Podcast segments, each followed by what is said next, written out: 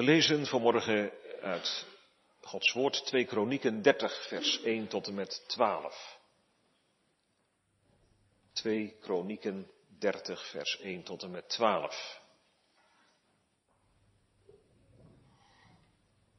Hiskia is koning geworden in het tweestammenrijk Juda en voert hervormingen door en zorgt er ook voor dat het paasgaan na lange tijd weer gevierd gaat worden. Daarna stuurde Hiskia boden naar heel Israël en Juda en hij schreef ook brieven aan Ephraim en Manasse dat ze naar het huis van de Here in Jeruzalem moesten komen om voor de Here, de God van Israël, paascha te houden. De koning had immers met zijn leiders en heel de gemeente in Jeruzalem overleg gepleegd of men het paascha in de tweede maand zou houden. Want ze hadden het niet op de vastgestelde tijd kunnen houden, omdat de priesters zich niet genoeg geheiligd hadden en het volk zich niet in Jeruzalem verzameld had. Deze zaak was goed in de ogen van de koning en in de ogen van heel de gemeente. Zo stelden zij vast dat men door heel Israël, van Berzeba tot Dan, een oproep zou laten uitgaan dat zij moesten komen om in Jeruzalem het paascha te houden voor de Heere, de God van Israël, want ze hadden het lange tijd niet gehouden zoals het voorgeschreven was. De eilboden gingen door heel Israël en Juda op weg met de brieven van de hand van de koning en zijn leiders, overeenkomstig het gebod van de koning. Zij zeiden, Israëlieten, bekeer u tot de Heere, de God van Abraham, Isaac en Israël. Dan zal hij terugkeren tot de ontkomenen die van u overgebleven zijn uit de hand van de koningen van Assyrië. En wees niet als uw vaderen en als uw broeders, die aan de Heere, de God van hun vaderen, ontrouw waren, zodat hij hen tot verwoesting overgegeven heeft, zoals u ziet. Wees nu niet halstarrig, zoals uw vaderen. Geef de Heere de hand en kom naar zijn heiligdom, dat hij voor eeuwig geheiligd heeft. En dien de Heere uw God. Dan zal zijn brandende toren zich van u afkeren want als u zich tot de Heere bekeert, zullen uw broeders en uw kinderen barmhartigheid vinden bij hen die hen als gevangenen weggevoerd hebben, zodat zij in dit land zullen terugkomen. De Heere, uw God, is immers genadig en barmhartig en zal het aangezicht niet van u afwenden als u zich tot hem bekeert. Zo trokken de eilboden van stad tot stad door het land van Ephraim en Manasse tot Zebulon toe maar men lachte hen uit en bespotte hen. Maar toch vernederden sommigen van Azer, Manasse en van Zebulon zich en kwamen naar Jeruzalem. Ook was de hand van God in Juda om hen eensgezind te laten zijn, zodat zij deden overeenkomstig het gebod van de koning en de leiders, volgens het woord van de Heere. Tot zover. Gemeentes heren, we noemen het heilig avondmaal wel eens de tafel van Gods verbond. En wat een voorrecht dat die tafel van tijd tot tijd in ons midden staat aangericht. Dat zeg ik vanmorgen wel met grote nadruk. Want misschien vonden we het altijd wel gewoon. Zo eens in de drie maanden staat de tafel van de Heer in ons midden aangericht. En we zijn erachter gekomen dat het helemaal niet gewoon is. Dat er zomaar iets kan gebeuren waardoor het niet meer kan. Alle vanzelfsprekendheden vallen weg. Ook de bediening van het sacrament. En daarom gemeente mogen we dankbaar zijn dat het er naar uitziet dat we volgende week, als God het ons geeft, hier weer het heilig avondmaal in ons midden mogen hebben. Om nu met zegen en vrucht aan de tafel van de Heer te kunnen aanzitten, is voor elk kind van de Heer verbondsvernieuwing nodig. Wat bedoel ik daarmee? Wel, het is de genade van de Heer dat Hij zijn verbond heeft opgericht met schuldige mensen. Dat ging helemaal van Hem uit. Daar is niets van ons bij. En daarom noemen we het ook een genadeverbond. Het wordt in de Bijbel ook getekend als een huwelijksverbond. De Heere dingt in dat verbond naar het hart van zijn volk. En daarom komt het voor ieder van ons ook aan op het antwoord van ons hart. Het antwoord van geloof en liefde. Dat je de God van het verbond nodig gaat krijgen. En dat je het bloed van het verbond, het bloed van de Heer Jezus Christus, niet meer kunt missen. En dat antwoord zit er bij ons geen van allen in de gemeente van nature. Dat moet de Heer er zelf in leggen. Langs die weg wordt het verbond tweezijdig. Is het dan klaar? Ben dan? U die de Heer in principe mag toebehoren, zou u durven zeggen dat u er al bent, dat u al bent die u zijn moet en die u in Christus mag zijn? Wat kan er weer een matheid en een ingezonkenheid zijn in je geestelijk leven? Wat kan het vuur van de eerste liefde uit het zicht zijn verdwenen? Wat kan je hart weer naar de wereld trekken? Dan beleef je soms weinig die stille en verborgen omgang met de Heere. En dan kan de twijfel wel eens toeslaan. Is het wel echt bij mij? Is de Heer nu met mij begonnen? Of is het allemaal mijn eigen werk geweest? En dan roept de Heer tot zijn avondmaal. Dat hebben we vanmorgen vanuit het formulier al gehoord en we zullen er zometeen nog meer van horen. Voelt u wel eens die spanning die dat oproept? Hij roept. Maar ik, kan ik wel komen? En daarom is verbondsvernieuwing nodig. Dat wil zeggen dat je opnieuw tot de Heere komt met beleidenis van je schuld. Om zo opnieuw te mogen ontdekken wie Hij is en te mogen drinken uit de bronnen van Gods heil. En daar gaat het ook om in de nodiging die in onze tekst naar ons toe komt. Geef de Heere de hand.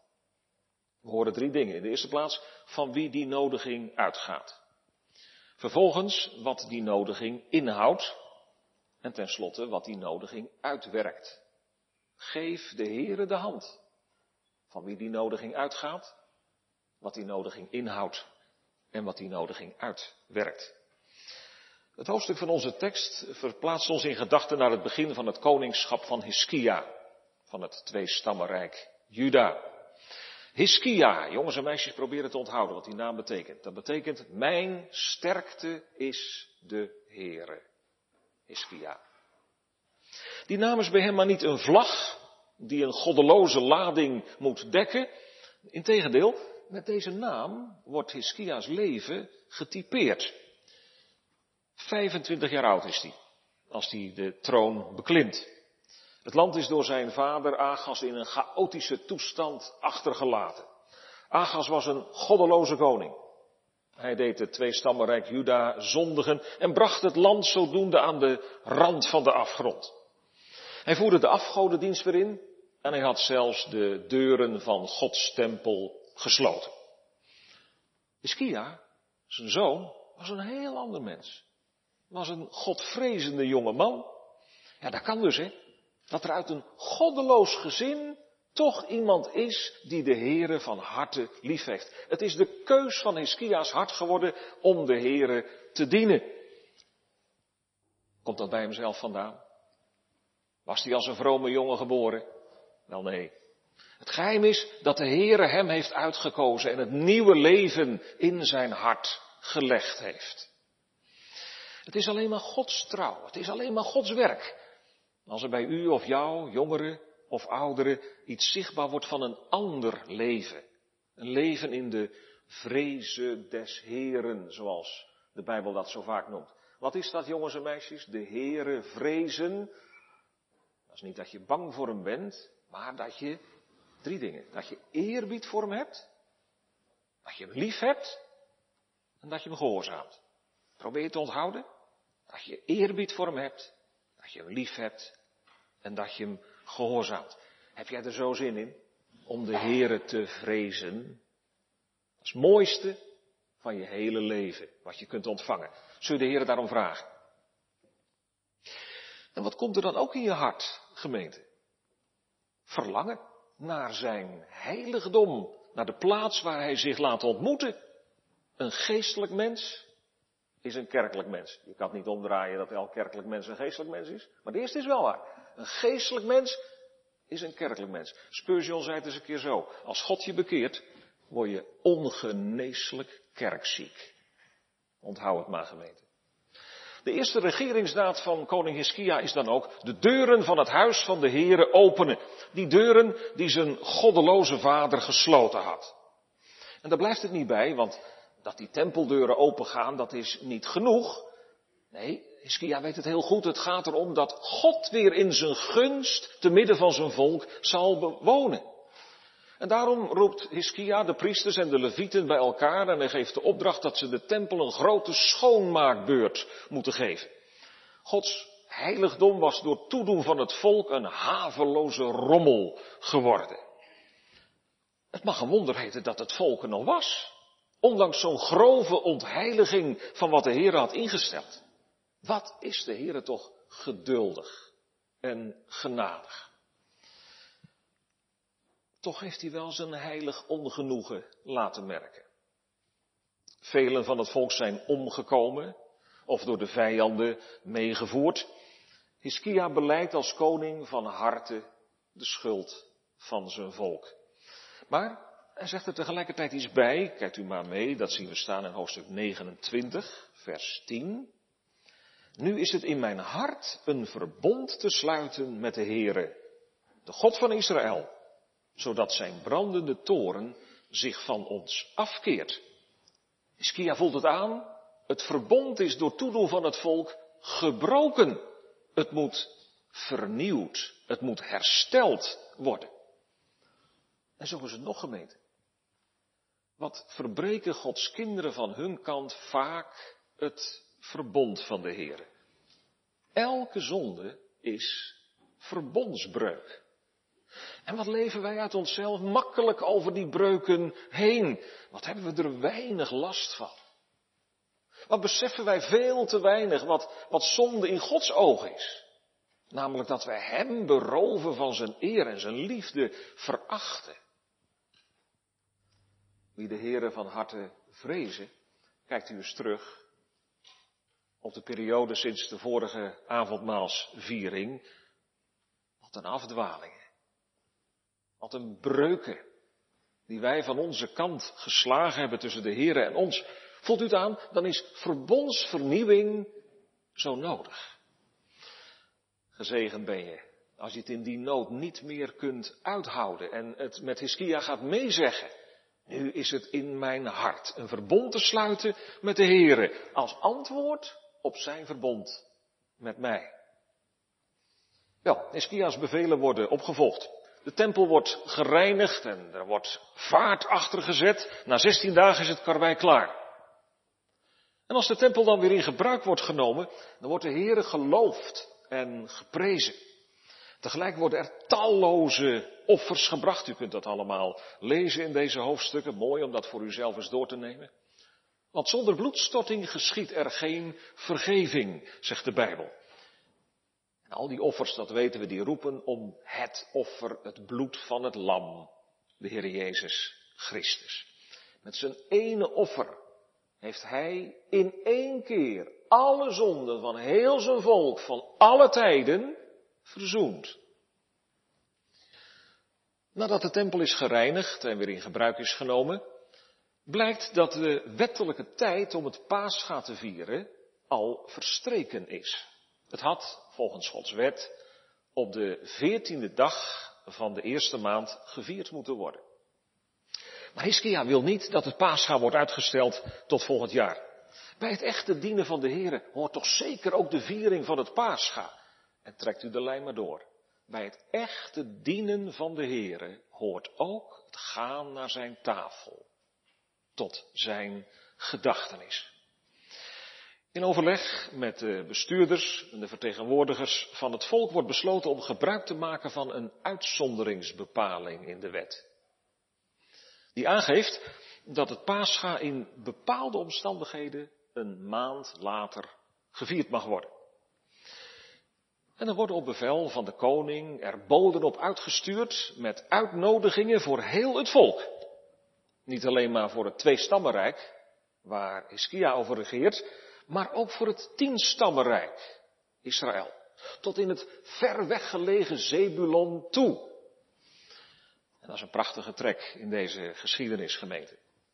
Ondanks dat het rijk in politiek opzicht gescheurd is, houdt Hiskia vast aan de hogere eenheid van het volk. Er is bij hem een heilig verlangen. Dat dat volk, dat zo ver van de God van de Vaderen is afgeweken, teruggeleid mag worden naar de Here en naar zijn dienst. Dat hele volk, al die twaalf stammen. U merkt, Hiskia is niet enghartig als het erom gaat anderen te nodigen tot de Here. En hoe zou het ook anders kunnen? Als je zelf als zondig mens genade hebt gevonden bij de Heere, zijn liefde hebt mogen proeven, dan ben je er diep van doordrongen. De Heere zal ook die ander alleen maar kunnen sparen als het bloed van het paaslam bij die persoon wordt aangetroffen. En nu mogen wij verder zien gemeten. Achter Hiskia, die de uitnodiging om het paascha te vieren overal laat horen, mogen wij de Heere zien. Hij strekt zijn reddende hand uit. Nou jongens en meisjes, als je niet kunt zwemmen en je valt in het water, dan is het natuurlijk geweldig dat iemand een hand uitsteekt om jou te redden en weer op het droge te trekken. Zoveel kan zo'n hand betekenen. Nou, zo steekt de Heere God zijn hand naar jou uit om jou te redden van de straf die je over je zonden verdiend hebt. Gemeente, trek nu de lijn maar door naar het heilig avondmaal. Dat is een teken van het paaslam dat voor de zonden geslacht is. Jezus Christus. En de Heere nodigt ons vanmorgen. De Heere tegen wie wij gezondigd hebben. Wat een genade. Het gaat helemaal van Hem uit. En overal en tot iedereen doet hij de nodiging van zijn heil horen. Die nodiging, die breekt zelfs door grenzen tussen mensen heen. Overeenkomstig het gebod van de grote koning worden u, jij en ik genodigd om de Heere de hand te geven. Voor het eerst, als je het nog nooit gedaan hebt. En ook opnieuw, kind van de Heere, als u van Hem bent afgedwaald. Kom, zegt de Heer, vernieuw het verbond. Hoor, Jezus noodt u.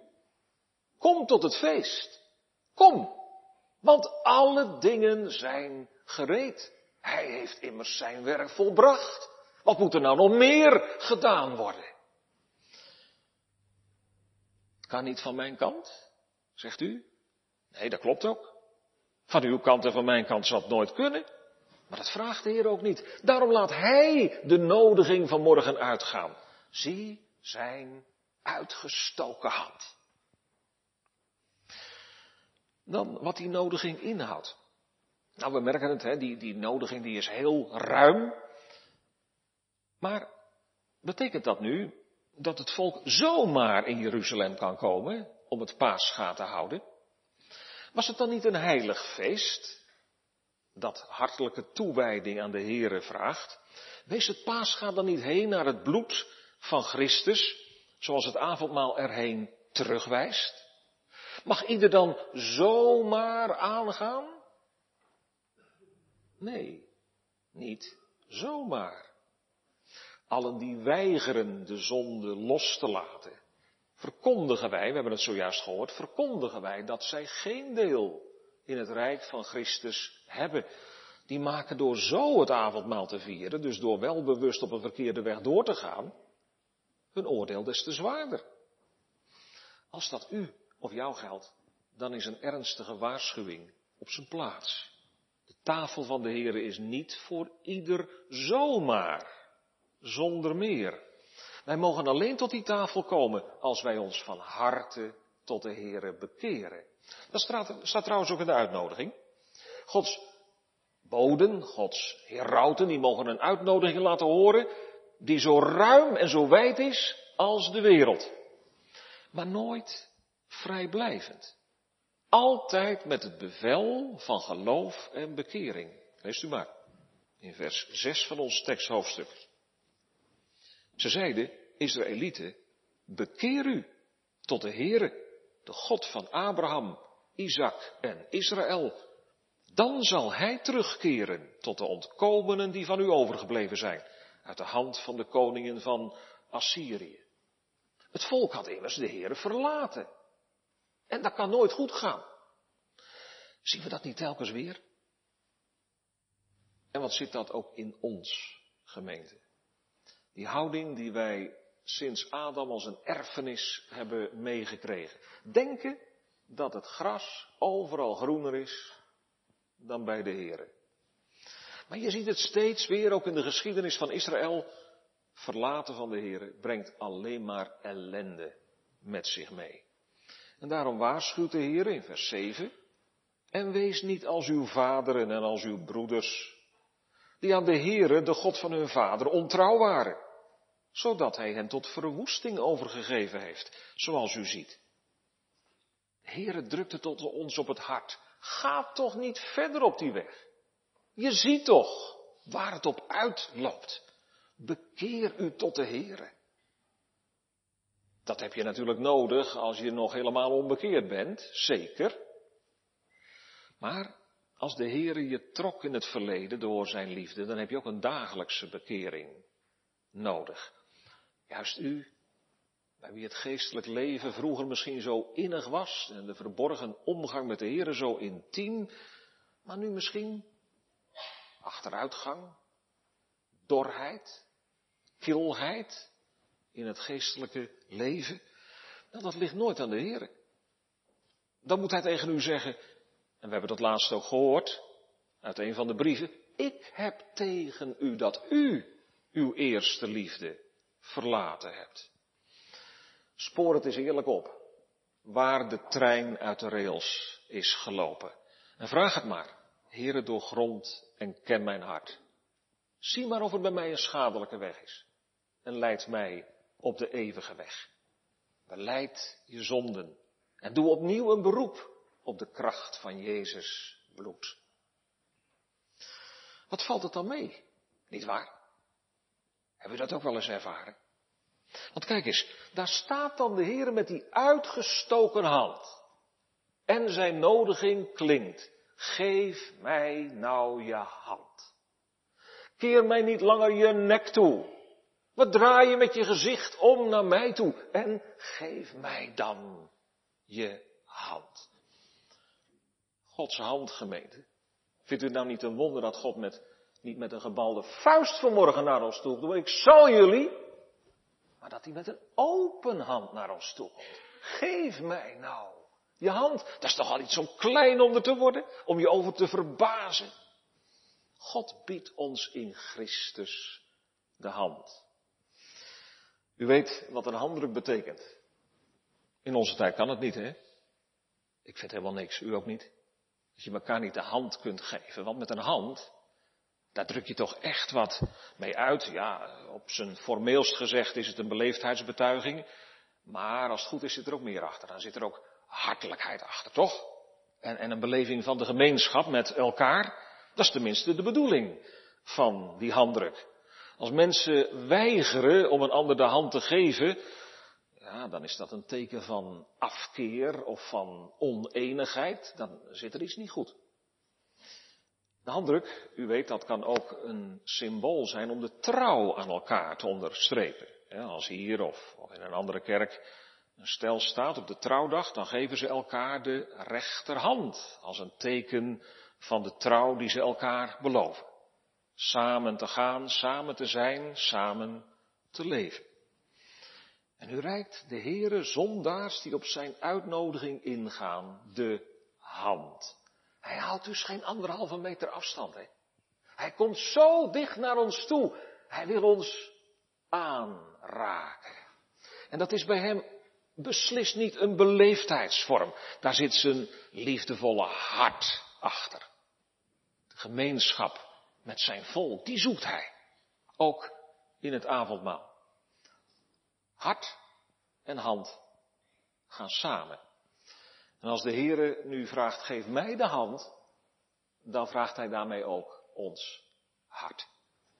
Als een jongen dingt naar de hand van een meisje, hè, dus dat wil zeggen dat je dan verkering met een meisje wil hebben, zo noem je dat dan, je dingt naar de hand van dat meisje, dan mikt hij daarmee op haar hart. dan hoopt hij natuurlijk dat dat meisje ja zegt en dat ze van hem houdt.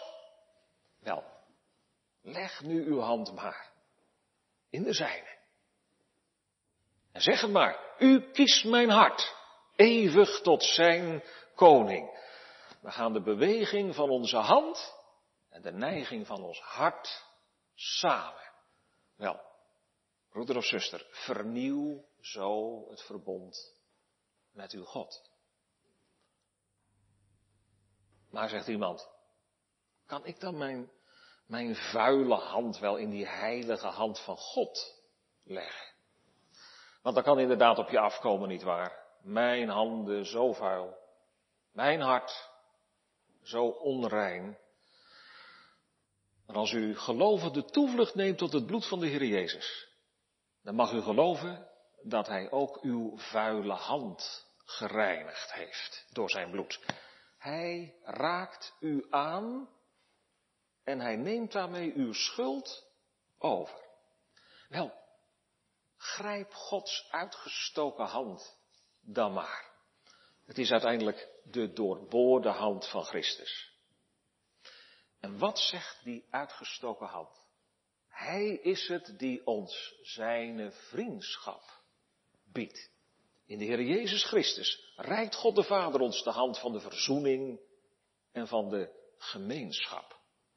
Volgende week, als we het beleven mogen, dan bevestigt de Heer dat in ons midden door de tekenen en zegels van Christus bloed uit te delen. En als wij die tekenen gelovig tot ons nemen, dan klemmen we ons daarmee opnieuw vast aan de Heer Jezus. En dan vernieuwen we het verbond met onze God. En daar is Gods uitnodiging op gericht. Kijkt u maar, in vers 9. Want als u zich tot de Heere bekeert, zullen uw broeders en uw kinderen barmhartigheid vinden bij hen die hen als gevangenen weggevoerd hebben, zodat ze in dit land zullen terugkomen. Hij zal het aangezicht van u niet afwenden als u zich tot hem bekeert. Nou, dat is een geweldige nodiging gemeente. Kan het ruimer, kan het heerlijker. Wat werkt die nodiging nu uit? Dat is onze laatste gedachte. Jongens en meisjes, als jij een uitnodiging hebt laten uitgaan voor een verjaardagsfeestje, dan wil je natuurlijk dat ze allemaal komen die je uitgenodigd hebt. Dat is nogal logisch, nietwaar? Hoe reageren de mensen in Israël nu op de uitnodiging van de Heer?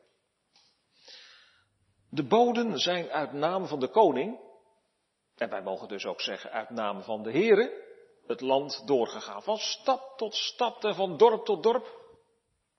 Ja, er komt wel reactie op. De eerste reactie is die we lezen in vers 10. Die vinden we in Ephraim, Manasse en Zebulon, het gebied van het tienstammenrijk. Maar dat valt tegen. Men lachte hen uit en bespotte hen. Geen interesse om het paasgaan mee te vieren de aangeboden hand van de Heere wel bewust afgeslagen. Minachting voor zijn genade aanbod. Hebt u het over de God van Abraham? Vers 6. Die zegt ons niks meer. Wij zijn van deze tijd. Wij hebben andere goden. Baal en Astarte en noem de hele serie maar op. Hebt u het over het heiligdom? Vers 8. Wij hebben onze eigen hoogten waarop wij offeren. Sprak u over Gods genade? Vers 9. Die hebben we niet nodig. Had u het over Gods toren? Vers 8. Die vrezen we niet. Gemeente, wat doen ze daarmee die, die liefdevolle heren een verdriet? Wat trappen ze hem op zijn hart? Wat beledigen ze hem? Ja, dat kan ook onze reactie zijn op de uitnodiging de nodiging tot verbondsvernieuwing gehoord, de oproep tot bekering vernomen. En je komt niet. Je houdt het met de goden van deze tijd. Je geld, je carrière, je mooie huis, je verslaving aan internet, nou noem het allemaal maar op.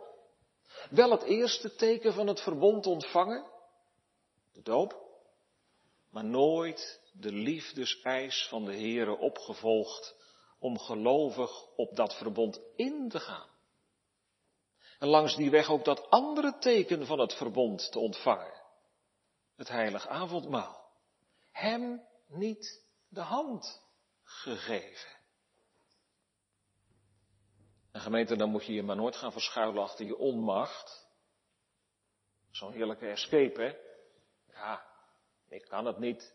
Nee, erken nou je grote schuld tegenover de Heer. Je mag daar nooit rust bij hebben. Daar ben ik wel eens bang voor, hè? dat we het eigenlijk wel gewoon vinden. Ja, het gaat nou eenmaal niet, dus laat maar.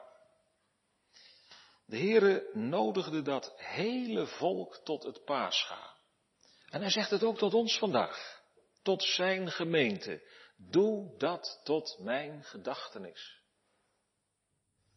Nee, u hoort mij niet zeggen dat ieder die beleidenis heeft gedaan en avondmaal viert, daarmee dus wel een ware gelovige is. De Bijbel leert ons dat er altijd kaf onder het koren is. Er kunnen er ook zijn die zomaar, bij wijze van spreken, met een los handgebaar, zonder dat hun hart vernieuwd is en de verhouding met de Here en de naaste goed ligt, aan het avondmaal komen. Maar, gemeente, laten we dan niet naar een ander kijken. Dat kunnen we zo makkelijk doen, hè? Dat gaat maar aan het avondmaal. Nee, nee. Blijf nou eens bij jezelf.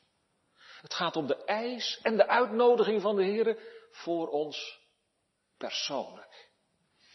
En nou zeker, dan is het wel begrijpelijk als je schroom kent om het avondmaal te vieren.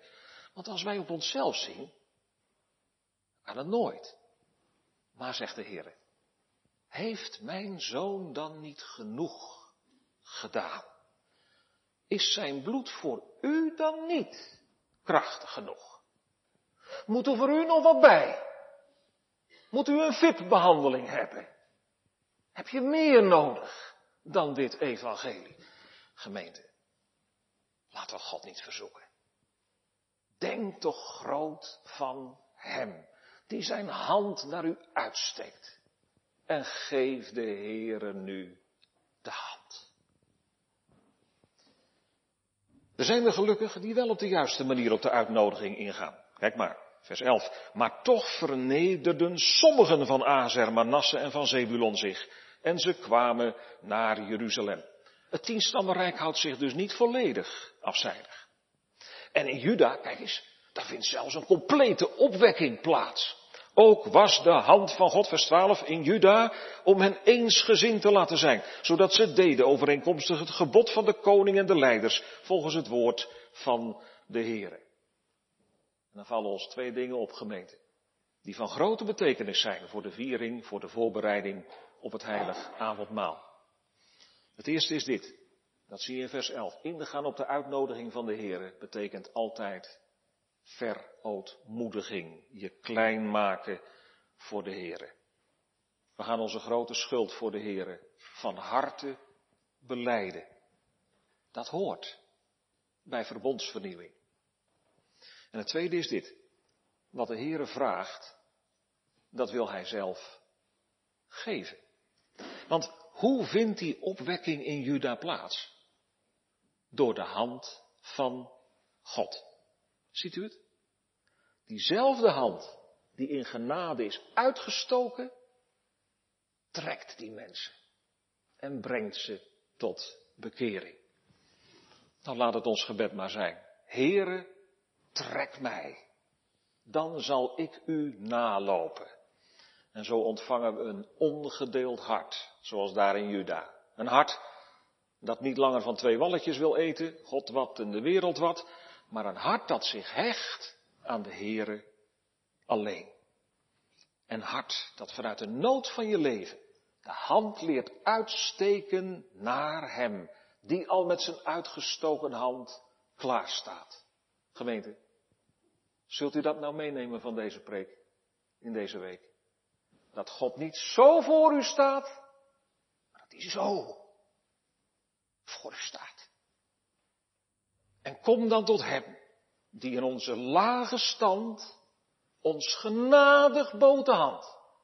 Want zijn gunst, alom verspreid, zal bestaan in eeuwigheid. Amen.